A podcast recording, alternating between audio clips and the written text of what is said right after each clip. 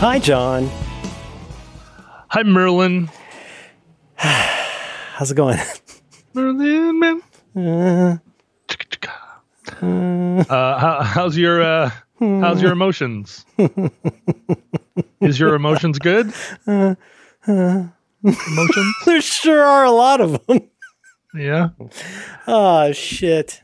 Tiptoe through the tulips. Oh, I don't. I don't know. I don't know whether to lean in to my bundle of nerveness or to Hmm. seek some kind of sweet, sweet relief or both. Oh, yes. know. What do you think? What You know, uh, for, for people uh, listening in the in the far off, uh, distant future, it's uh, it's the day before the election, Oh, right, the election. the yes. big election. That's right, and that's on everybody's mind here at the studio. Here at the studio where Merlin and I record. Hello. getting getting behind the glass. I um, you know, obviously I'm in a heightened emotional state. Hmm. Uh, but um, but um, yeah, I don't really have a lot to add to that. Nope, I, you know, nope, daylight nope. daylight savings time has worked in my uh, to in my favor this one time Hmm. uh, because. Uh, for whatever how, you know, however it lined up, I was able to get a full night's sleep last night, Whoa. and so I had like eight and a half hours of sleep What? and I'm just kind of sitting here like it. I woke up an hour ago and looked at Twitter for some of that time, and you know had a breakfast cookie. Uh, looked looked at some drawings my daughter had done, like like full fledged functioning grown up adult person. Came downstairs podcasting. Huh. So it's a it's a it's a new day for me. Uh, This this will last this will last between three and four days before I'm back staying up all night. But It's um it is it's a real mixed bag for me. Um like today like I like like you, I have been going to bed quote unquote earlier. And I Yeah. have been consequently getting up earlier and uh, today was really cool cuz um I mean just personal anecdote.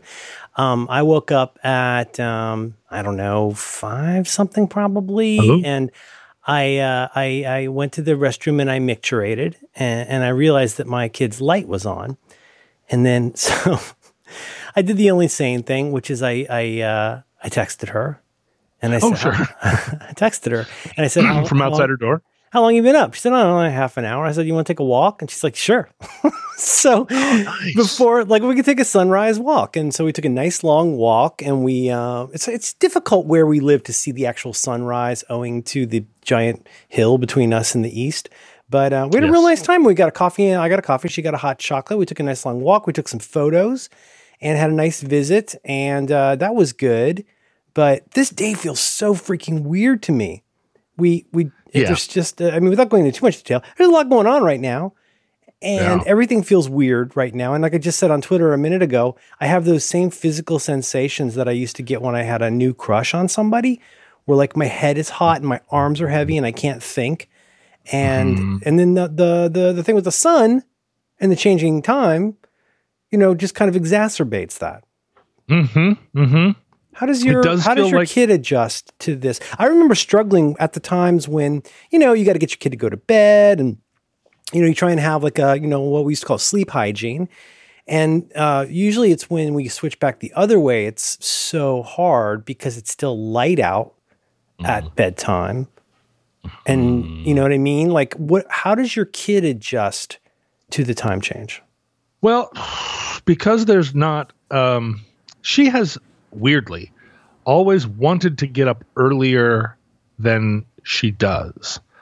Like she's she's always kind of chastising us. Will you wake me up at seven? And we bought her an alarm clock, and it unfortunately we made the wrong we went the wrong direction on the the choice of child's alarm clock because you can go like alarm clock that works or you can go kids alarm clock which is fun and we chose she's Hmm. Just know, at that age It's the wrong time. Don't get cute about time. I mean, I know you're a little cute about right. time, but this is your opportunity for a fresh start. Don't don't have your kid be cute about time. the, the problem at nine and a half as you probably remember is you're right on that you're right at the tipping point where it's like you could still get cute things. You could you can still entertain her with cute things like it's a phone and it's shaped like an elephant. Mm-hmm. But she's also like old enough that she needs things that work and needs things that Right. you know she wants things that work. So we got her a. Uh, and when I say we, I do not mean me. It was purchased for her. Oh, I'm They- I'm familiar with the passive voice. Believe me, it was it was determined that an item would be added to our house without uh, any intervention from me, and I found out once it was already in the house.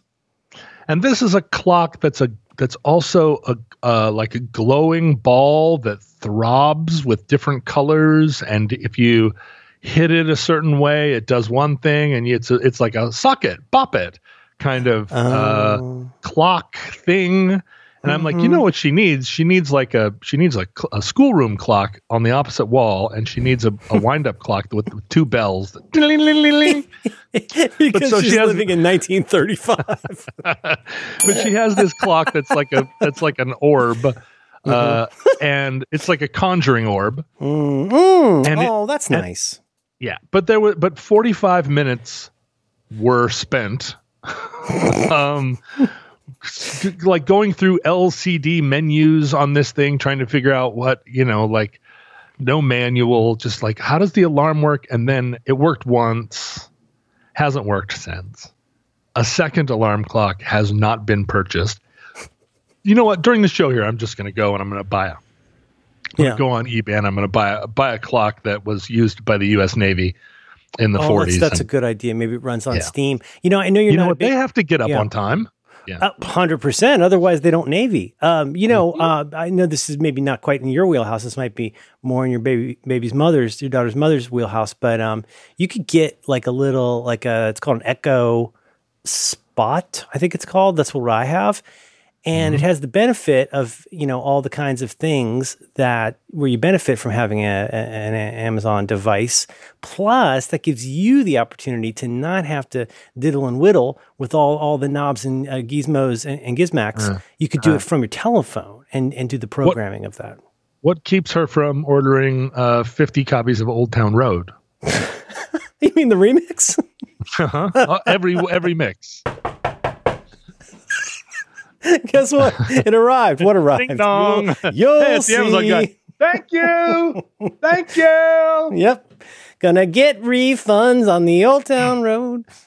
Um, I- you're I- right. That's a I good, that's a really good point. I think you can. I, I imagine you can. I know there's things you can do. So we we have several of these sorts of devices, and you can do things like say, turn on the do not mm-hmm. disturb, do not allow this to do these kinds of things. There's a little bit of protection there, but I, I'm with you, man. We've tried this back when we were doing as as as we say the sleep hygiene. We got a we got a throbbing orb. We tried all the different things, and and it's like my digital race car watch from 1978. You know, it's like you got one button and another button, and you go through modes. And John, why is the print on everything so small now? I realize that my eyesight is poor, but I, I- can't I can't read. I have to get the, all the lights all the way bright and my glasses in the right place. I can't read anything. You know what You- I'm saying? You don't just get a- manual anymore, really. You need to have a magnifying glass on top of a stack of books merlin that's just where well, that's just where you're at now magnifying glass on Yeah. top of a stack of books Yeah, yeah, I should be able to uh, anticipate that. But yeah, you know what's cool is uh, my, my my wife pointed me to this website where they make I think it might be called Schoolhouse Clocks or something. I'll, I'll find the- the hello link. i know i know that i know the company Oh my god, they're so cool. I like I like almost all of them very much. yeah they're they're they're good and and uh and they're from schoolhouses i was just thinking about finding an old school uh like a set of cabinets from an old school art class and trying to repurpose them in my house and i went searching for them and realized that what i thought they were was they had uh primary colors i mean i always think of them as primary color uh uh but what they really are is mauve and Hmm. it's like 80 80 shades of mauve Oh, I love that uh, movie. Yeah. And I would have I would have always called it mauve, except Mm-hmm. the people around me call it mauve. Oh, you just And got to so- give up. You got to you just gotta it- give up. Right? Do you hear me? I'm saying mauve. I know, there's I know, and this is why I have to say aunts. I say aunts like a fucking caveman now because Oh, apparently that's what they say in New England. Do you, so do you say mauve or mauve? I want to say mauve. You do. I avoid always it. Be. I avoid it because I don't precisely understand the color, and I'm not going to look it up. It's a kind of grayish pink, kind of. I don't know. Uh, mauve? Just as as I said it, as I said, sixty-five shades of mauve or whatever, I realized I have no idea what mauve is. Huh. Also, or and I, I think I know what mauve is, which is kind of like a Oh. purple or eggplant, but I don't know what mauve is. Mauve. We also got the fauves, which were, were was Mm. a, was the French, you know, uh, painting movement. It's Right. it's all it's, it's all very confusing. Is puce green? Oh Jesus, you're killing me. I don't know any Yeah. of these. I, know, I know, gray, and I know blue. Right, Um, right. I, Those are the colors of the of the uh, of the Civil War.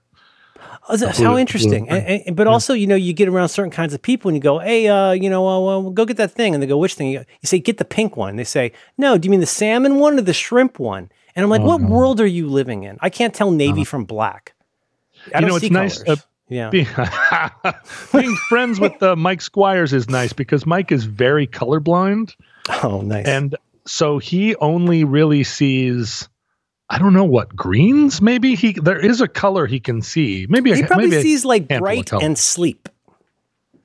Well, he's always so he that's why he partly why he I mean, one reason he dresses all in black is that he's very metal. But one reason Hmm. is that he can't see colors and he's in and like if I couldn't see colors, I would just wear the most harlequin plaids, kind of like I do now. Oh, But are you kidding might- me, man? I'd be matching up. I'd be Glen Plaid, match that with Mm-hmm. a with a herringbone, or or uh, you know, like you say, like a, like a jester outfit. I'd be having so much fun with it because it only it only harms others. It's like not bathing. Sure, doesn't affect exactly. me. Throw throw some patterns at other people's eyes. But Mike, I guess, colorblind for many years.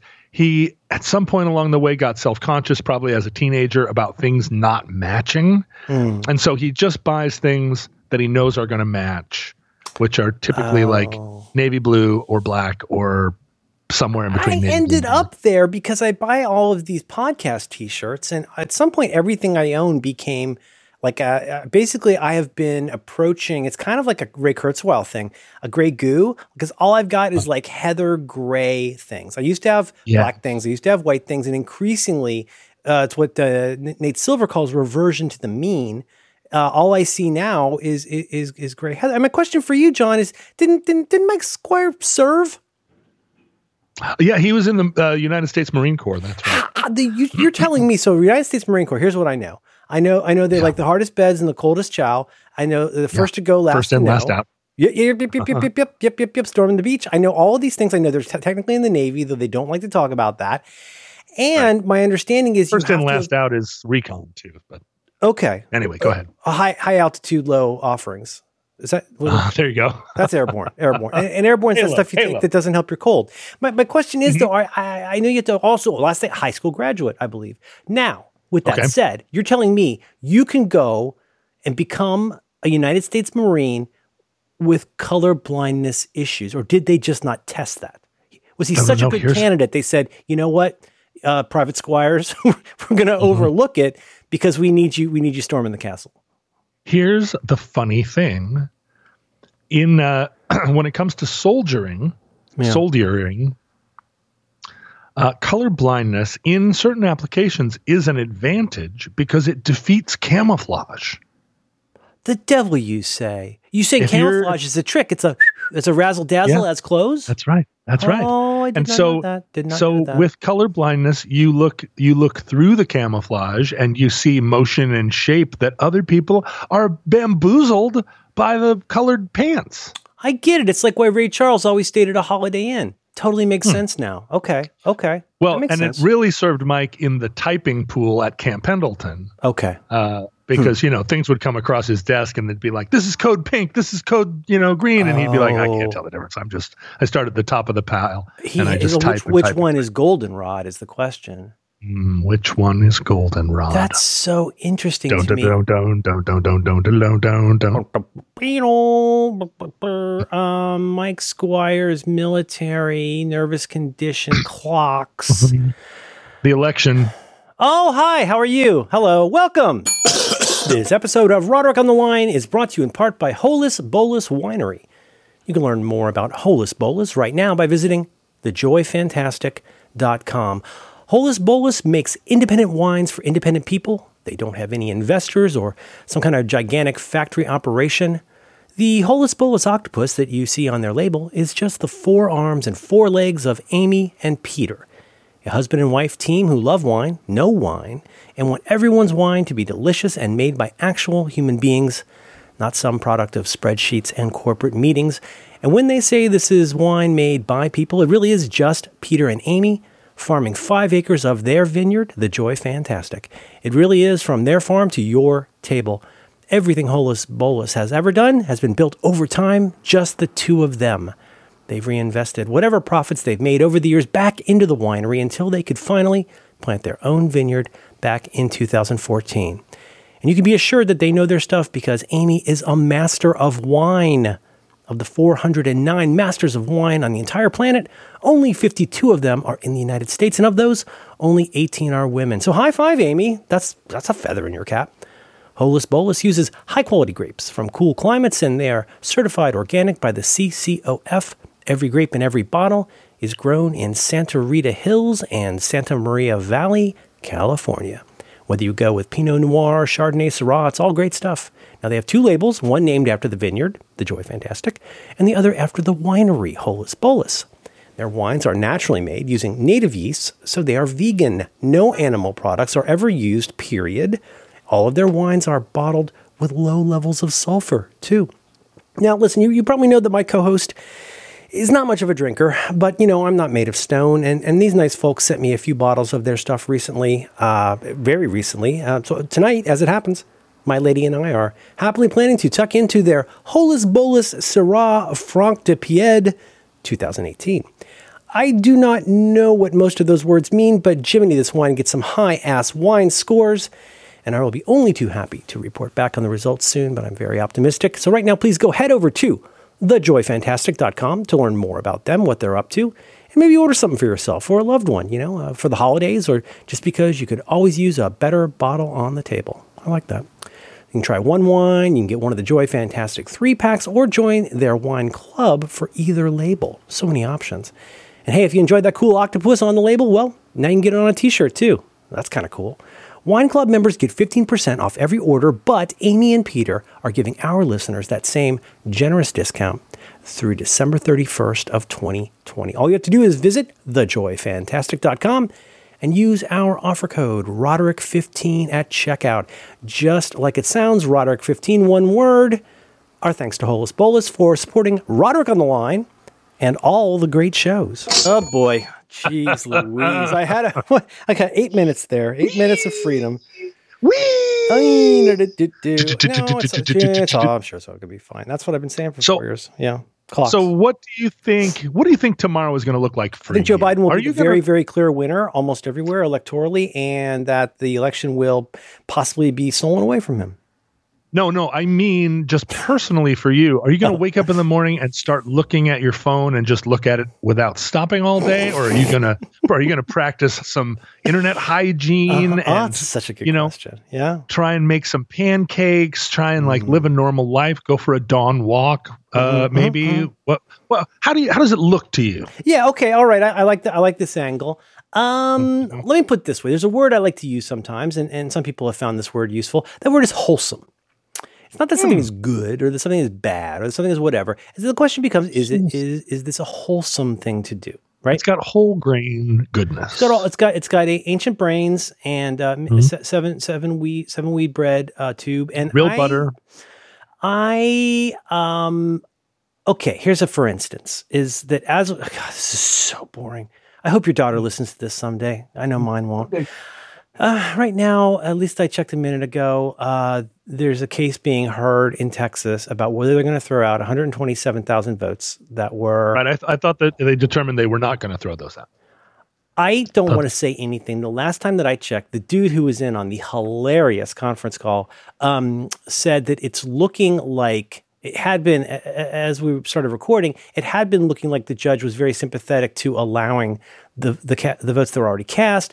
The only question then becomes like, are we going to allow it tomorrow? But for an interesting reason, which, as I said a few minutes ago, and who knows what's going to change. Given that, if there is some problem with the votes being rejected, the judge is asking, well, do we want to still offer that tomorrow without people knowing that that could, you know, uh, be problematic on, on the day. And, you know, which I think is a very interesting POV. Um, but wholesome, John, wholesome. And I, I'm trying to get better. This has been a, study of mine for a while.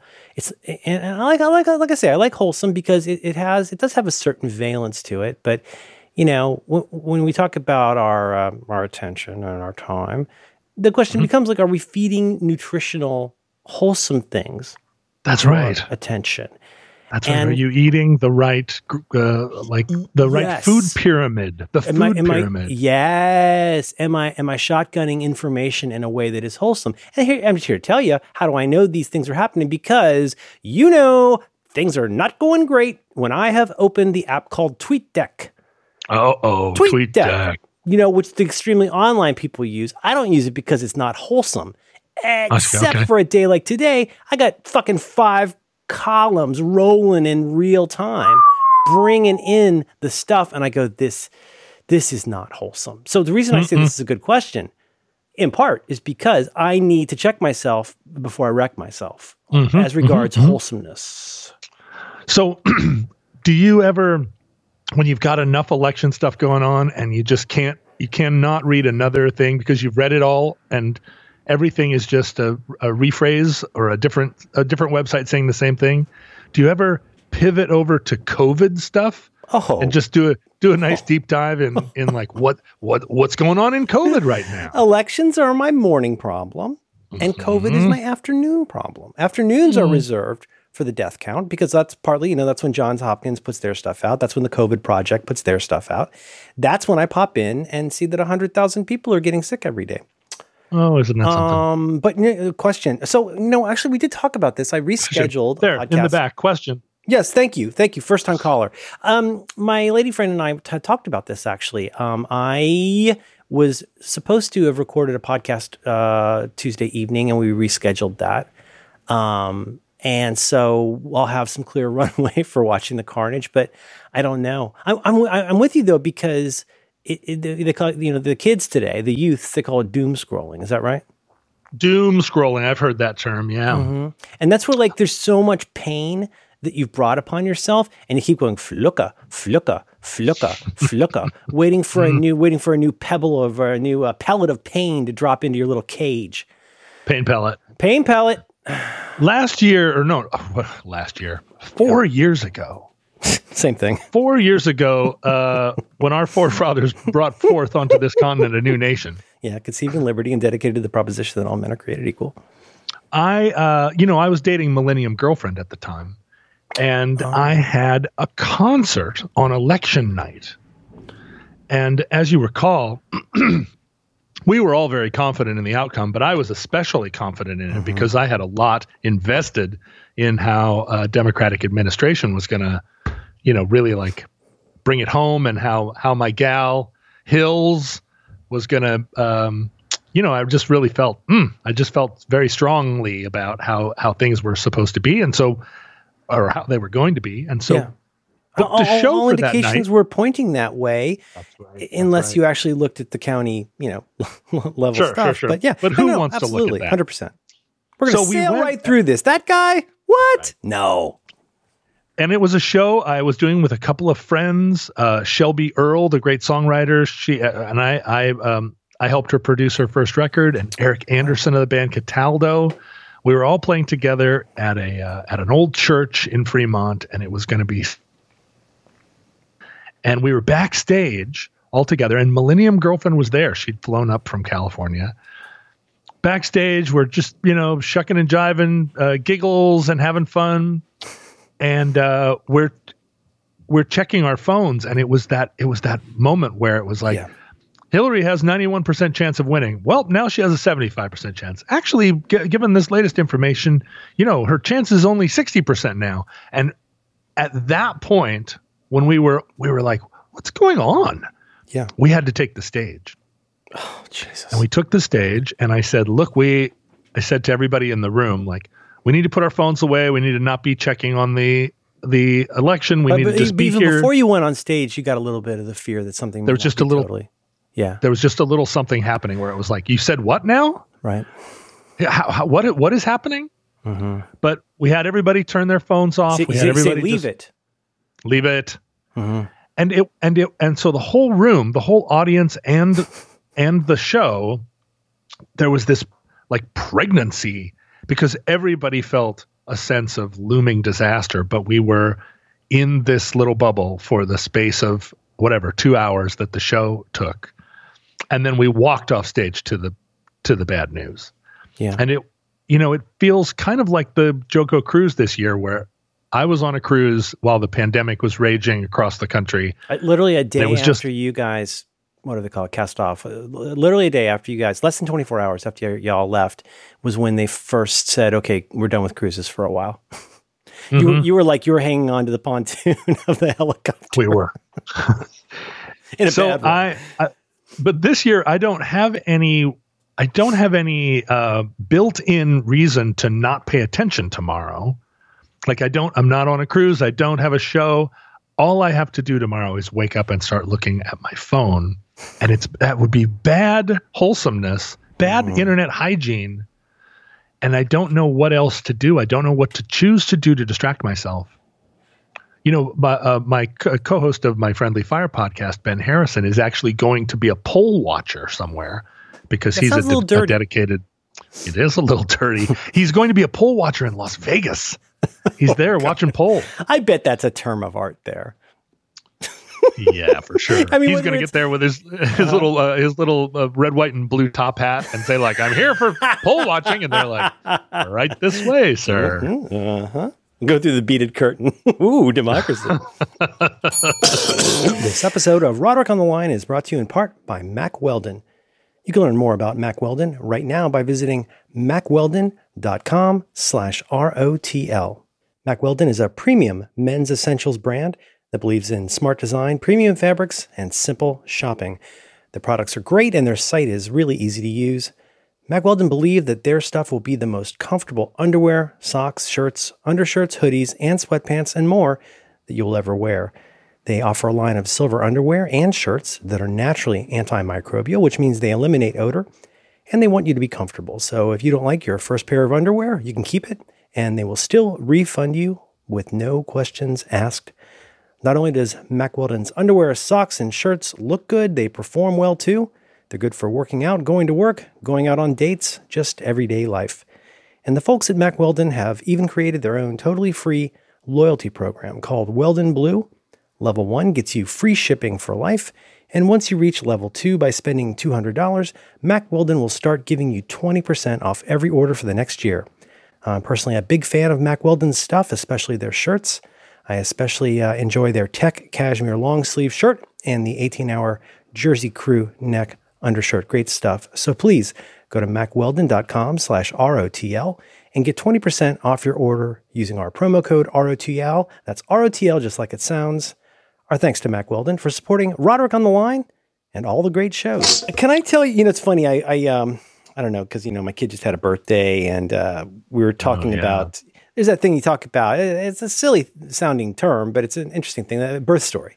Like a, a, a woman um, being able to share with people like what their little, like the end of that journey of being pregnant was. And c- can I tell you my, my election day? Did I ever tell you my 2016 story? I don't think so. It's I'll make it quick, but it was it was an incredibly memorable day. Well, first of all, just in terms of an, an opening statement, I mean, I think that there's something that's so important to understand in the human psyche and the our emotional makeup, which is that you know the, the something along the lines of the pleasure and pain principle, which is like this thing reminds me of a bad thing where I felt bad, and I uh-huh. will bend over backwards to never feel that feeling again. Which doesn't always turn out so great, but you know that. You know that. I mean, you you Sure. don't you don't run away from why I don't fall in love. Yeah. Oh, God. Oh. oh my God. You know, eight times bitten, once shy. uh, but you know, I, I, I, I bring you my birth story because I know as I'm telling you these things that I'm I like to think that I'm a rational person. I'd like to be tall, but I, I I would love to be a rational person. But like anybody, I'm superstitious, and I I'm trying to think about all these different things about how that day went and and what it portended. Oh, are you gonna? Are you trying not to like uh, walk the same route to the coffee shop or something? Well, I'll tell you this: we're not going to get Hawaiian food, and you'll find out why in a minute. okay. Okay. Okay, do do do. Crack of crack of Yes. Tuesday. We get up, and the three of us walk to our polling location with our uh, my wife and my ballots. And I said, uh, I said to my daughter, I would be honored if you would place my ballot into the box for our first female president. Oh, how and I thought, sweet. oh, come on, who's going to break my heart now? Come on, no, what? Easy sailing. Oh, Then guess what. John? What do you know about me? You know that I am jury crack. They really want Mm-hmm. me on every jury. I'm always being juried. And actually, you know, Mm-hmm. knock on everything. I haven't been juried in quite a while. But guess so then I go downtown. I think if memory serves, my wife actually dropped me off at the Hall of Justice, which is a terrific name. And Mm-hmm. uh, I, I went in, and uh, so very very long story short, I I somehow uh, you know me, I'm going into ridiculous panic attacks because uh, I don't know if I ever told you the story, but the jury duty that I appeared for on election day of 2016 was an assault case with two people that was expected to start very soon and go into January or possibly February of 2017. Have you done a, a jury that was that long? Have you been on juries Jesus, that were no. months? No, not that long. No, no, no, no. I mean, the Wow. the the times that I've been seated, you know, it's there's been like three times I've actually been seated, and many times not. Um, but the, the main thing to know about the story is I'm instantly going into ridiculous panic attack, and they're saying, you know, is there any like overriding reason? And it, like everything, you know, we're always like f- ten to thirty years behind the way the world actually is. So I would have to like explain oh, you know, um, I do podcasts. It's like an internet radio show, and I uh, work for myself, and and I'm, I'm panicking. I'm filling out this form, and to cut a, this part of the story a little bit short, I, I did the thing. I did the thing. I hit the eject button, which is I said, um, is you know, is there anybody here that might have reason? Da da da da. And I say, um, um, I would like to speak with the judge. This is in person. You did this in person. Oh yeah. Oh yeah. Oh, Because wow. because Okay, a lot okay, of okay. people a lot of people are like oh you know I you know I'm a bucket salesman and I have to work in my bucket oh well bucket salesman that's very important. Finally I, I pulled the Sure. record and I said could mm, could I please speak privately with the uh, with the judge and they're like mm, take me back and I say um Your Honor I um I I I'm aware of a concept called jury nullification. And uh, I'm not, Have you seen this done before? Who are you modeling here? Oh no, this is a thing. If so, jury nullification. The notion is, and this is this is a, a- definitely a thing, which is that if you that the jury has the right in, in some form or fashion, people on the jury have the right to utterly reject something based on. It's a long story, but essentially, jury nullification. You're going to be real careful how you talk about this, and this is why I did it privately. If I stood up and said I might nullify the jury. They might throw me in the clink because this is this is the third rail. This is what Wall Street and those fat cats don't want you to know is Oh, that the you could go through a case for two years and at the end it falls apart because one of the jury people says no for moral reasons like i wouldn't be able to do that. I think this is a you know a morally and so i said um i'm not i'm not saying i'm not saying i would do that but like that's a thing that's top of my mind about this. I've read a lot about it and they're like so you telling me you would not be able to determine this fairly to set aside your i said well it's not a question of that your honor it's not a question of that i certainly i could do my best to set it aside but you know jury nullification. And I might as well held up a crucifix made of garlic and silver bullets. And they're like, all right. You know, So so so what you were what you were pretending to be was a person with some complicated ethical uh, reason that they couldn't sit in judgment of someone else. Like who were you? Who were I you was not faking as? or fronting um, about that because I do think that these two African American youths that had been charged in this case, uh, they seemed a little bit shafted to me. We'd have to determine that later. But I can also tell you, based on my very first jury experience, I had the wind utterly knocked out of me by how shitty the not just my experience, but the case that I was. Uh, I'll tell you about another time. But yeah, Yeah. basically, long story short, I was um, in back in Tallahassee, a case where uh, a kid who was a bully picked a fight with this kid that he'd been bullying, and the kid hulked out, bit off the bull part of the bully's ear. Oh yeah. The bully sued the Board of Education for Leon County, Florida, saying that he was improperly monitored uh-huh. because he got to school early And so here's what the case came down to after hours and hours and hours. This is back in the you know 90s. What it came down to in the end, the judge said, the judge said, I am telling you, there's exactly one thing you are permitted to rule on here. Did was the policy of the school board and the school properly followed on the day that this dingaling uh, got his ear bitten off? You're not allowed to decide anything else. And I was like, fuck, really? You can't decide whether this kid deserved it. You can't decide justice.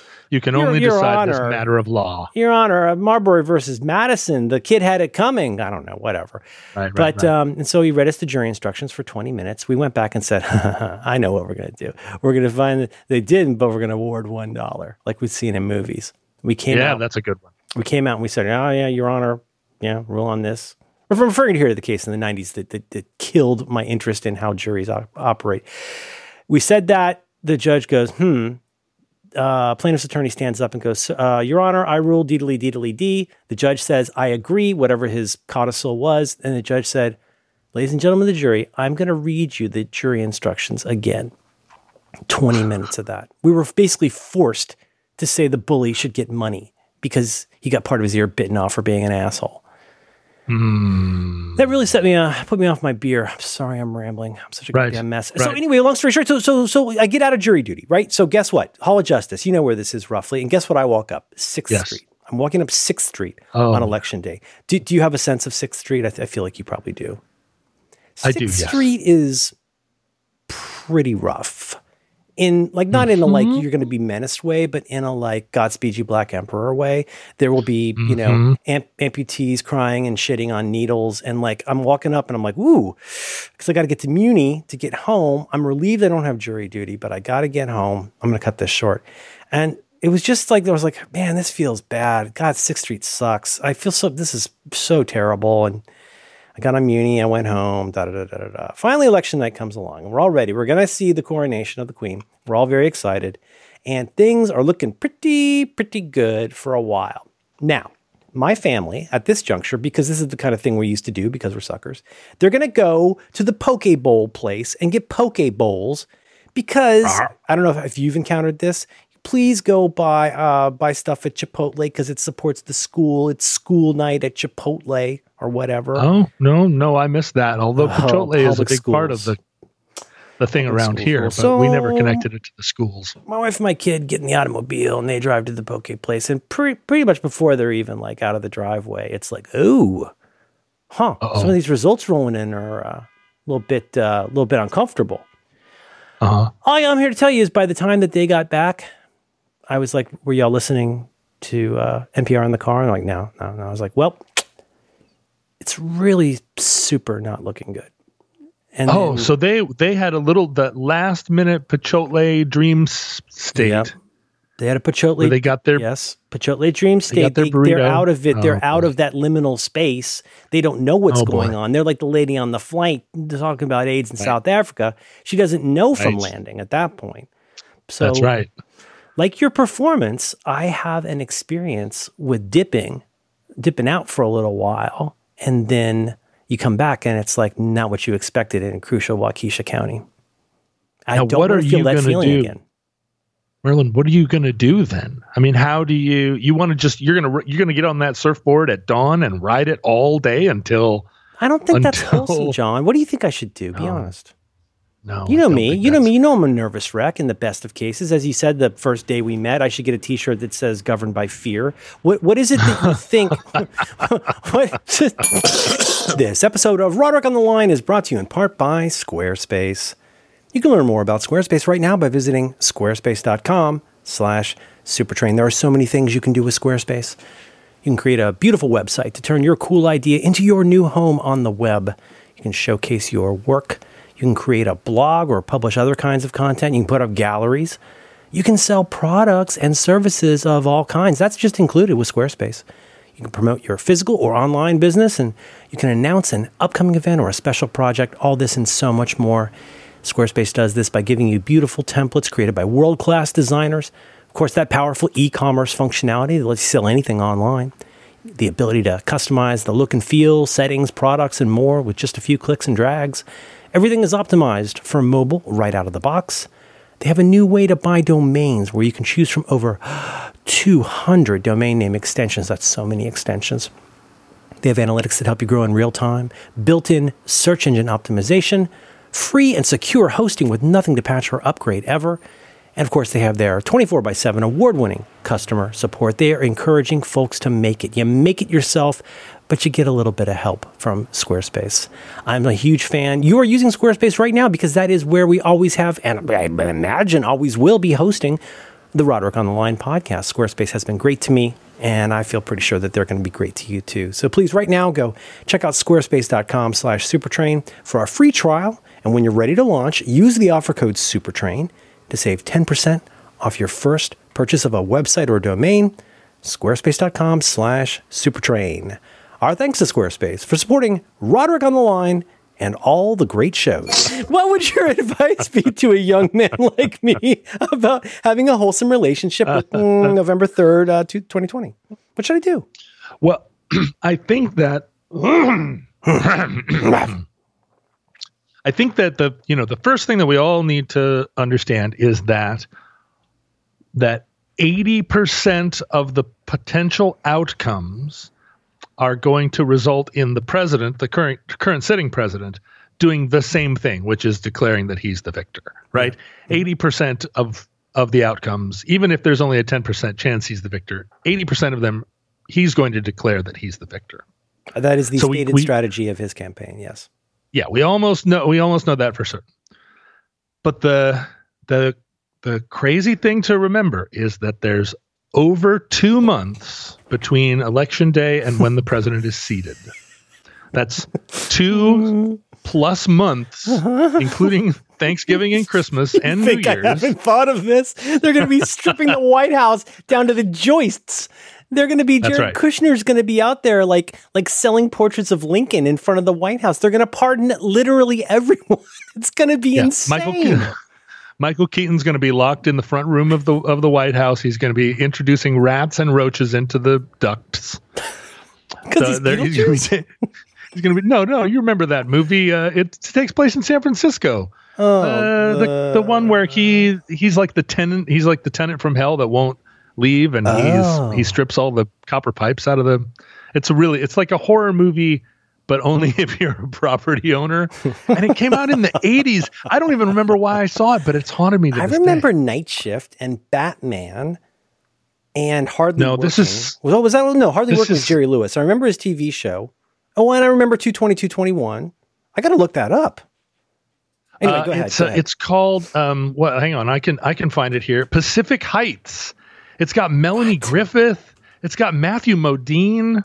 This Pacific must have come Heights, out when I was in college. I have no re- ah yep. 1990. Yep, yep, yep. 1990. That's one of those years that. Oh, that's uh, when he was still that, making his peace with his hair. Look at that. Yeah. yeah. 1990, and it was it's it's uh, it's something you don't see anymore. A psychological horror film. So like, it's oh my gosh, like like like the game or something. Yeah. There's no yeah, there's no murder in it. There's no ghosts. It's just it's just like what would it be like to rent out a spare room in your house if you were a young couple and you rented it out to a bad I person? get it. I, it's one of those like a Glenn Close thriller. This this movie could only have been made in this year. It's got Michael Keaton, Melanie Griffith, Matthew Modine. Yeah, that's right. It's just it it's couldn't be any other year but 1990. And it's kind of analogous to what happened in the White House.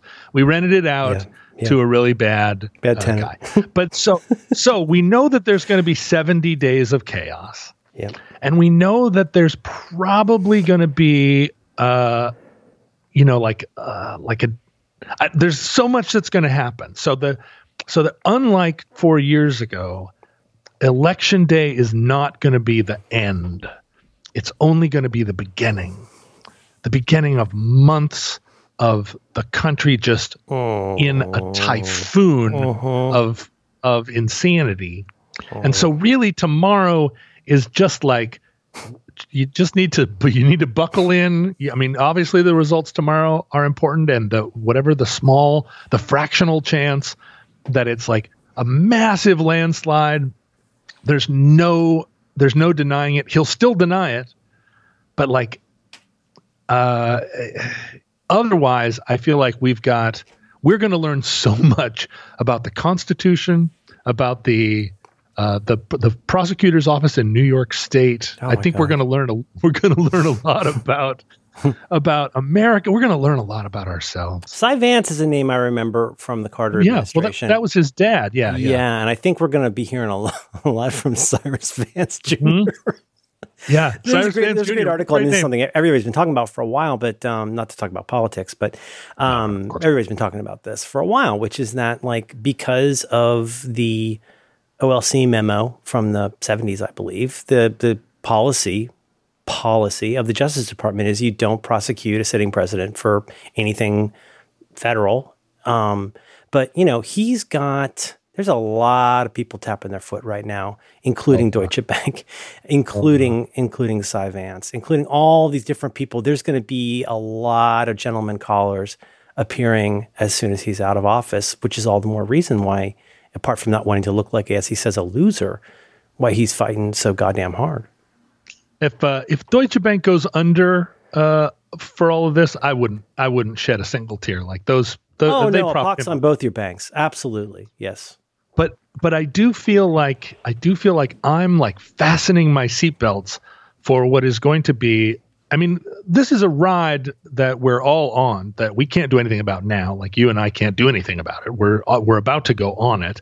It's going to be a it's going to be a heck of a ride, and I just hope that my only hope for tomorrow is that the the much smaller fractional chance that that it's a clear and unequivocal victory for the sitting president. Like that's the only outcome tomorrow that is just like a full nightmare scenario. I agree. I I, Um, I, I agree. hmm Anything else in the middle there where it's like, oh, you know, disputed votes and the Supreme Court and all that stuff, it's going to be just one because there there actually are checks and balances. I'm not defending them. I'm not saying any of them are good, but there are like four or five things that have to happen between now and January for for the well, for the any one of 50 totally bonkers typhoon outcomes. Yeah. I'm really in I'm in it to win it here and um so yeah, tomorrow as far as my personal hygiene goes, Yeah. you Well, know, I give me, said give me the temperature for how you're. uh, I mean, you've kind of said this, but but let's let's come out with it. Wh- What's your as you sit here today at 11:46 a.m. Pacific time on Monday, November 2nd? What's your temperature right now? What's your feeling? What's your what are you what are you feeling? I was so wrong last time that you know I feel very shy about about having confidence in my feelings.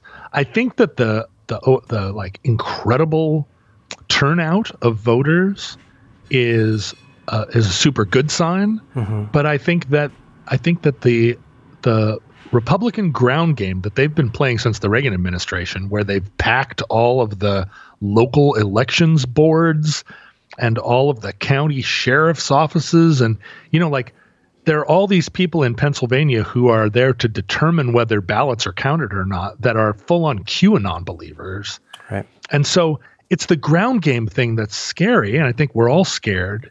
And we've known about it for th- three decades now that that through They're- They're going to try and win every um, NFC championship by murdering the refs. it's right like the it's Yeah. the school board problem where it's like hey well in this particular county in pennsylvania they took any reference to geology out of their textbooks because it never the word never appears in the bible and the rest of us in the written in world English. the rest of the world Yeah. is just like, oh well, okay, I guess that's ha ha ha. Too bad for those those hicks in Pennsylvania. But now, like the whole the whole fate hangs in the balance, and we've done, and it's happened a couple of times to us, and we're, we just haven't done. We're just not used to playing the ground game. It's just not how liberals think. Yeah, it's unseemly for the way that we would like to think of ourselves. And we don't we right. don't want to play these bare knuckle tactics against people. No, Yeah. no, we want to we want to win on the strength of our argument and on the strength of the truth, uh, which is you know not clearly not how uh, the right thinks. Right. So I'm nervous. I'm nervous about Mhm. all of that ground game stuff. But I feel like unlike in 2000 and 2016, the the left, and by that I I I extend it pretty deeply now into the establishment left. The establishment left, both in 2000 and 2016, really let us down because they were the ones that said, well, the rules say, and you know, you have to respect the and and they were the ones that you know Al Gore conceded at rather than appeal. You know, there were all these things that that um, men of honor did. Mm-hmm.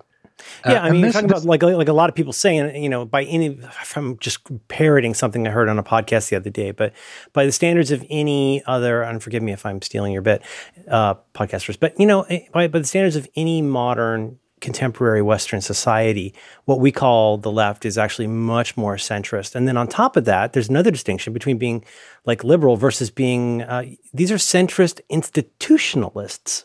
So one reason Al Gore did that, right, was because he wanted to like restore peace to the galaxy.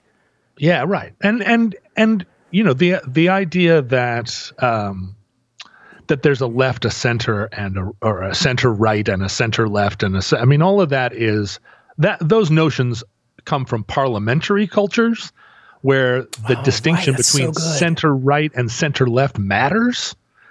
And in the United States, we don't think that way. You know, it's there's just a line down the middle, and it's like, do you fall here? Do you fall there? Yeah, because Democrats have, are lawful neutral. Yeah, right. And and and and it used to be that most Republicans were. You know, the that most Republicans stayed out of your bedroom. The, that whole business is post Reagan right. too. Um, yeah, post moral majority and like right. But like yes, and, stuff that used to be like a just a value that we were different from one another was then kind of meant to be like shoehorned in or shoveled in as like this needs to be ape law now. Like, yeah, right. I mean, in you, schools. If you think about Eisenhower, he didn't want prayer in schools. You know, like Eisenhower was a sensible a sensible man, and Gerald Ford probably was too. He sent the um, he sent the, the National Guard into Little Rock, didn't he? Eisenhower was it was it Eisenhower that did that?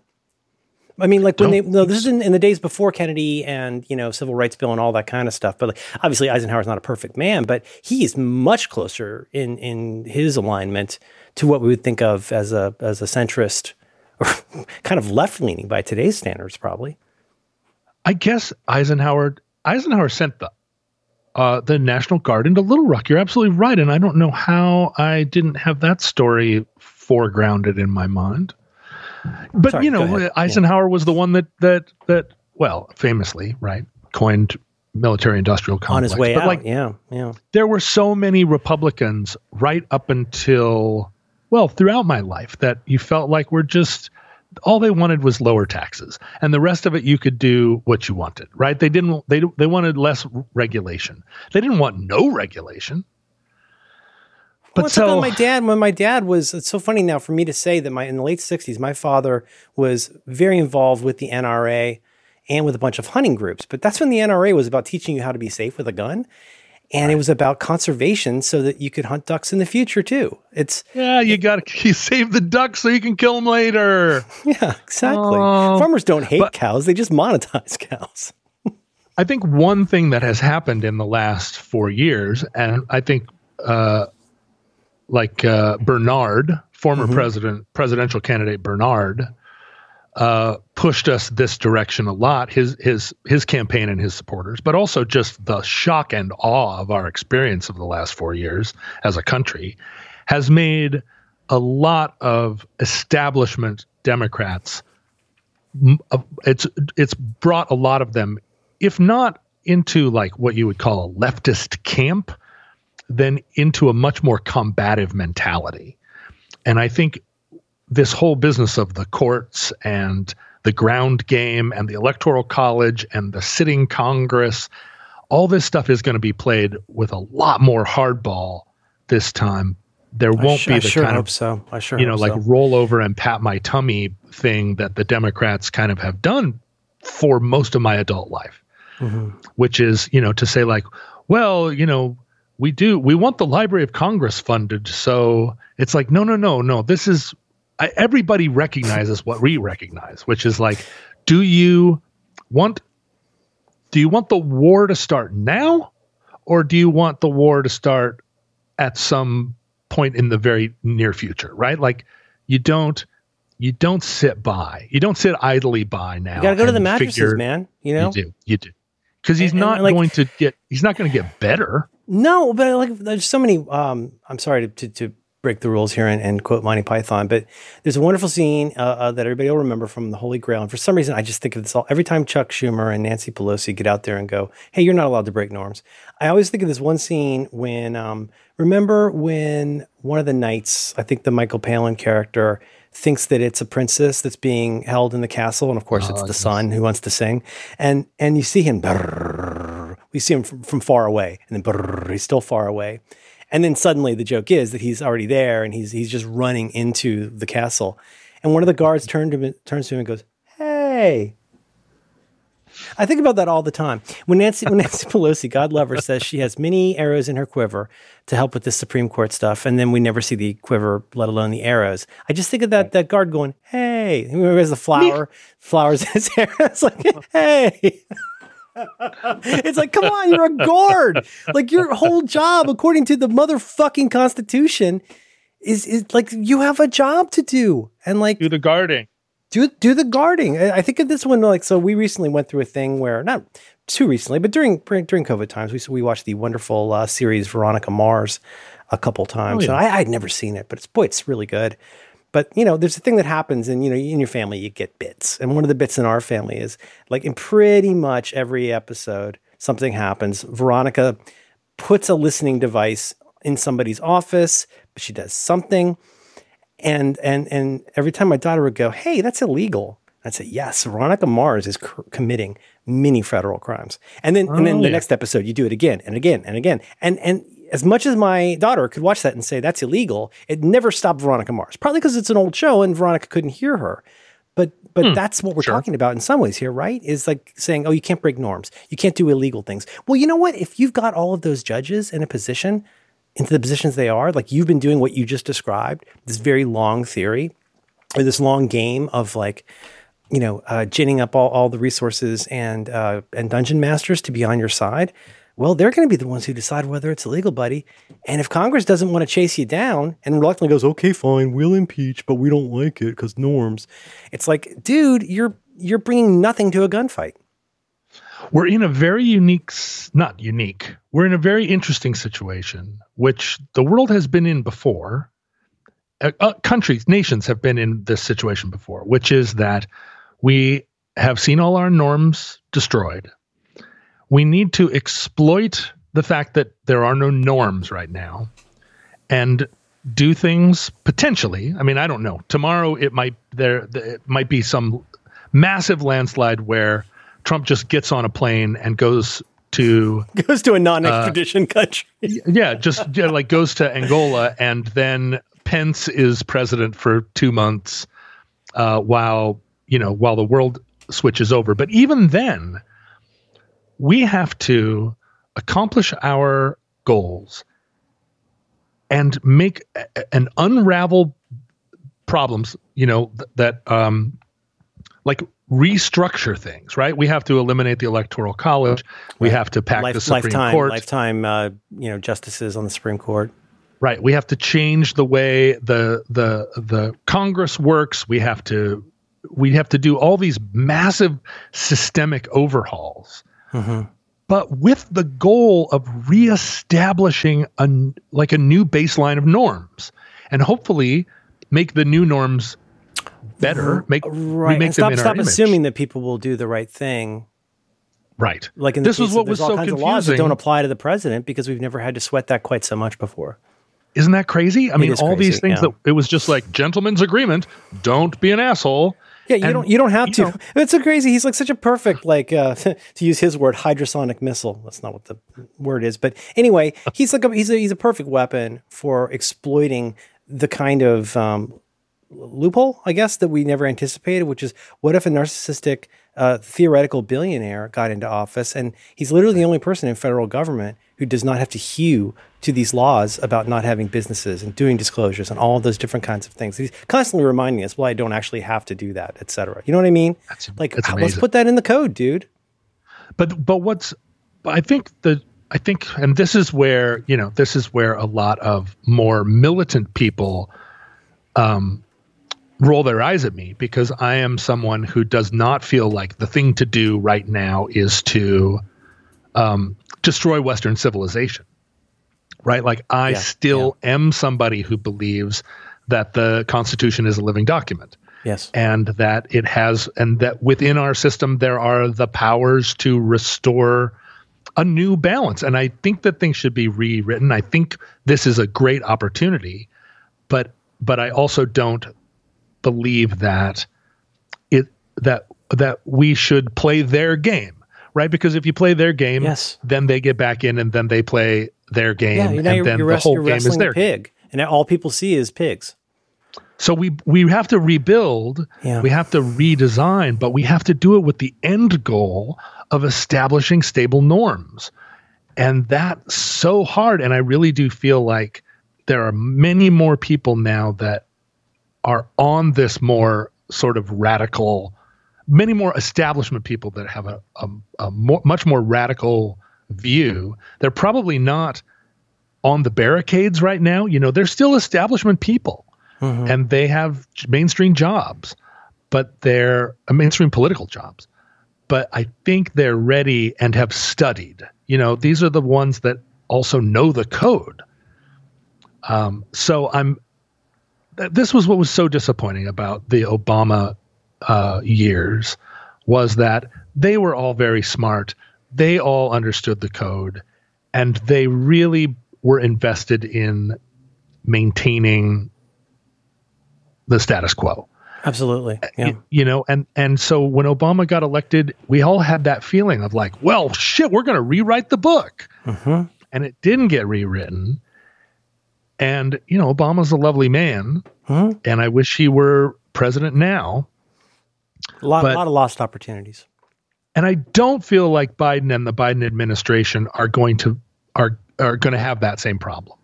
A- and partly it's that they uh, that that we're all cauterized by it, by the by the missed opportunity. And honestly, I mean, Biden, as old as he is, he's a different man. He's a different guy. Absolutely. So, um, uh, so I'm yeah. hopeful, but but you know me, Merlin. Like I'm an I'm a political optimist, Yes. and You believe in the American not. experiment, and that's what I love about you. I do, I do. There's there's also I mean I I gosh I don't even know where to begin. You know, there's that phrase uh, I, I learned uh, you know five or six years ago accelerationism, which is this kind of like this is it's our own kind of like left wing black pill where it's like oh yeah this is going to get so much worse and we're finally going to have the revolution. Well, I'm here to tell you, man, accelerationism is a young white man's game. That accelerationism is not going to be terrific for anybody but you. And like, if, if, if your job is like you're assistant manager at the Best Buy and you really want the, hey man, bring the system down. It's like, okay, but I do think there's a needle that can be threaded. And I would look at, look to the junior congresswoman from New York. You can have a very assertive and aggressive agenda that doesn't require being an asshole. And you can be charming and you can be funny and you can do all of the things that make you effective at your job without saying, well, like, you know, I'm Johnny Hippie Pants and I'm here to burn the place down. I do think there's a needle that can be threaded. It's not easy, and most people are not up to it. They don't, computer programmers don't get into it because they love people. And I think politicians don't necessarily get into it because I mean, pe- people join a school board because they care. I don't know if you make it through five, six, seven, eight elections moving up a ladder without being a somewhat cynical person. I do think there's a needle that can be thread threaded that that the great American experiment is is still very much possible without without either burning things down or capitulating to all of our worst angels. Yeah, the only problem with the uh, with people that are like excited about a revolution is I've still yet to hear any of them uh, uh, describe a platform of what they're going to replace the status quo with, other than uh, a platform based on like, "Don't worry about it, we'll figure it out." You know, don't worry Yeah. about it. Like, uh, once the bad people are out, then good will rush in. And Well, that, that, that, kind of program has worked great in Central America. Oh, years. it's so Oh, well. It's so, great. It's it's work. It's worked throughout history. It Oh, always absolutely. works. Uh, Revolutionaries make fantastic administrators for a country of 300 million people. That's going to work out you're- great for a lot of people. Yeah, if you're going to do better than what we have, then you should be able to present that as, as a well described like uh, white paper of like here's here's what would be better and not a piecemeal one because a piecemeal one is working with what we have. You go in and you eliminate the electoral college. You go in and you do this. You go in and you do that. You you you make modifications using the infrastructure using the machines that we have in place. If you want to eliminate all of those and destroy capitalism show me how it like show me how it pencils out mm-hmm. and convince me right? Because I'm here to be convinced. Yeah, I'm a fucking yeah. socialist, you know, in every respect. Um, but I but I have not seen the Democratic Socialist Party present me with a platform that suggests that I would choose it. So that's the problem with the revolution. Is just like that's one problem. Which revolution? I mean, it's like picking, it's like choosing your college professors based on who let you have class outside. Like right. I'm not really sure that should be your your top top metric and I'm also going to pull this together with a thread from that we've been talking about since February or March. What have we been saying all along? Maybe it's time. Maybe COVID is making us realize that it's time to move some furniture around in terms of how we decide to live our life. This has become very yep. important to me, John, and not yeah. just because I don't like going to things, but also just because like who's this is there's there's a new a new level of fecundity and softness to what could happen if we do it right. Mm-hmm. Okay. Yes. So yes there's there's that, but like it's this also kind of applies now with politics. Like this is a good time to, to move some furniture around. Yes, it is, and it's in. I mean, it.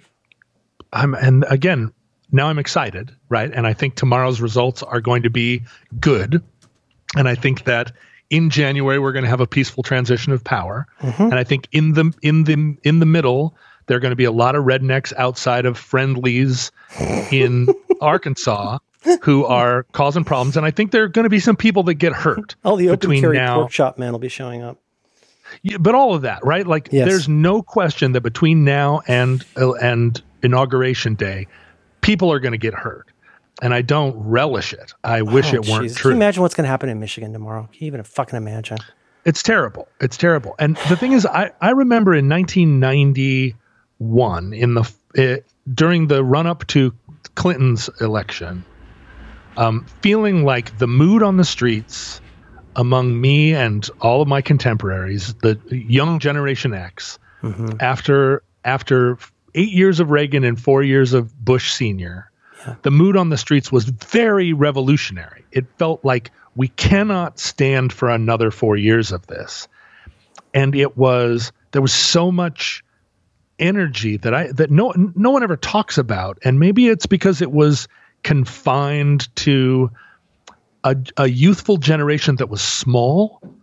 So we didn't right, have right. all the airwaves that that young people it's, do it's now. It's also that like like boomer has taken on this meaning that I think has gotten a little bit silly. But you have to remember, I, if memory serves, uh, Clinton was the first person in since Eisenhower who had not served in World War II. Right. He was he right. was the first boomer president. Now I know who I'm stealing this from, which is the Blank Check podcast. But we talked about this yesterday with Forrest Gump. But like you, you it's you, it's so easy to forget the the the climate that made people love Forrest Gump and not see it as a satire. Yeah. it was the same generation that said, "Oh my God, you know, President Saxophone is gonna is gonna change everything. He's got to be cool." But and that's the, and that's what happened, right? He uh, Clinton got elected, and all of the revolutionary energy that was in the the run up to that election just kind of dissipated, and it was right. it was the it was the energy that was powering what what became grunge. It was the energy that was powering all of us to be to have that whole cynical attitude. And Clinton got elected, and if you'll notice, like the the blood ran out of the Seattle music scene, the blood ran out of the youth culture and didn't really come back like it had. You know, think about think about the underground in 1988. The yes. you know mm-hmm. what, what we thought of the cultural underground. Mm-hmm.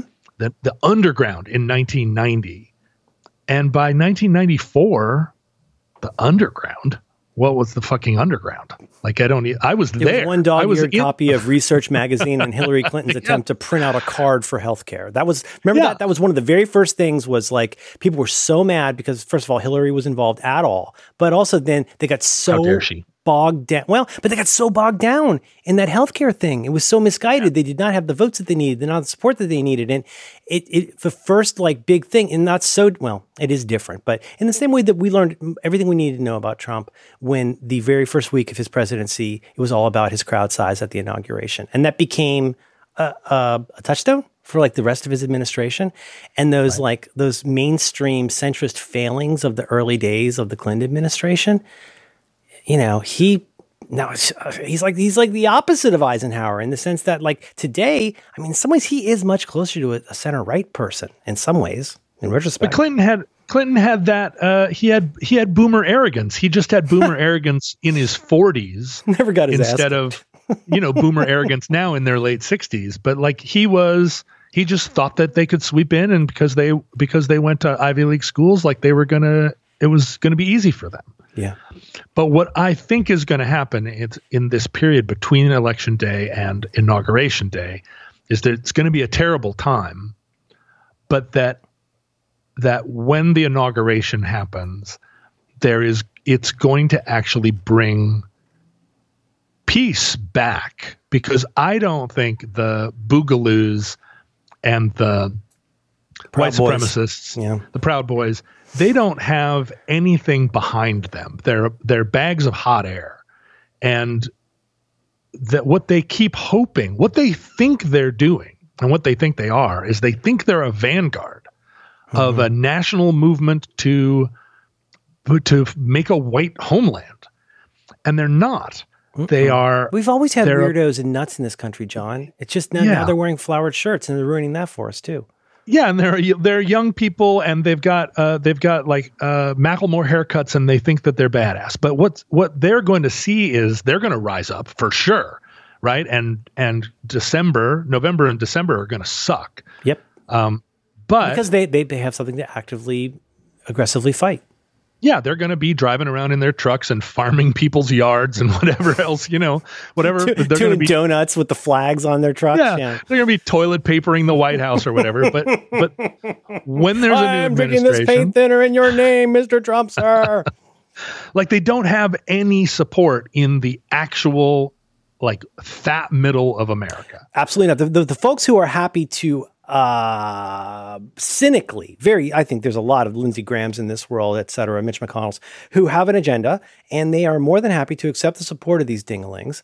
But right. I don't think they are going to step up in the way that the president has to like defend them or to welcome them. I think, especially with whatever happens next, I, you know, God, I hope we're both not wrong about this, but don't you think? I mean, it's just it's a bunch of it's a bunch of fucking edge lords, like that guy who shot the people in Wisconsin. They arrested him and he cried and he barfed and he was so sad because he shot those people and he was going to be in big trouble. He's in Dutch now with the with the with the man, and it's like yeah. you know these guys are not fucking Navy SEALs.